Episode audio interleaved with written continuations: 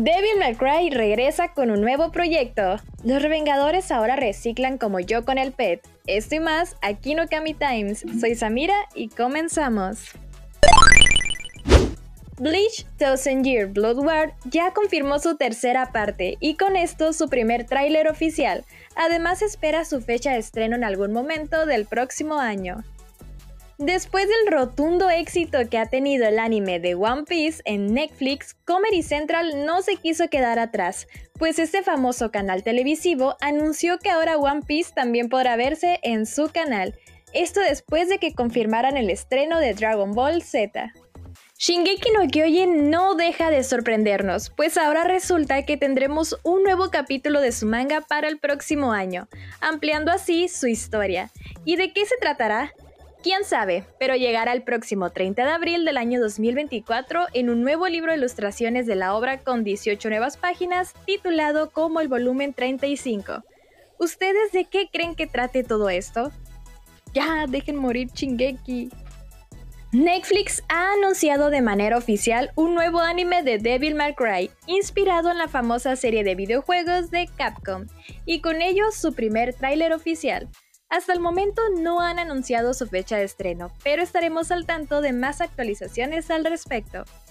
Malas noticias para todos los que estábamos viendo Sum 100 de Bucket List of the Dead, y es que se ha pausado de manera totalmente indefinida, quedando pendientes los episodios 10, 11 y 12 hasta nuevo aviso. Yoshihiro Togashi, autor de Hunter x Hunter, ha hecho acto de presencia con la publicación de un nuevo mensaje titulado Comenzar de nuevo, lo que podría significar nuevos capítulos de manga de Hunter x Hunter.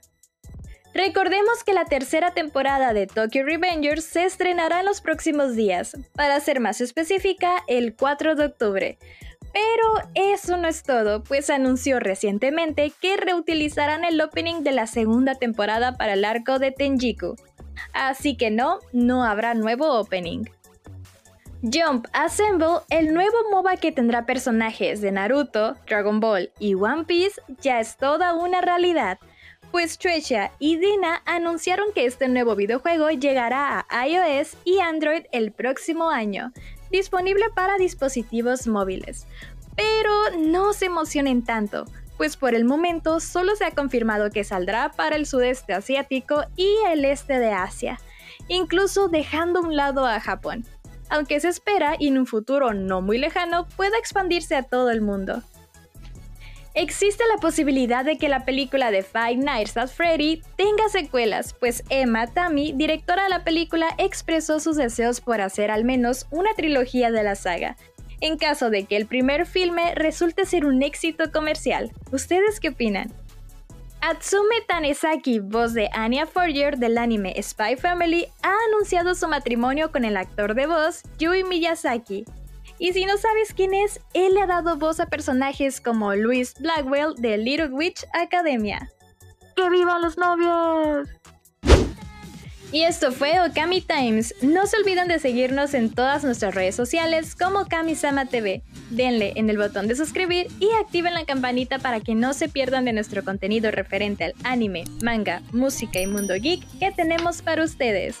Yo fui Samira y recuerda, ya solo falta Halloween, Día de Muertos, cobrar el aguinaldo, renunciar a la chamba y Navidad. Ánimo, yo sé que tú puedes.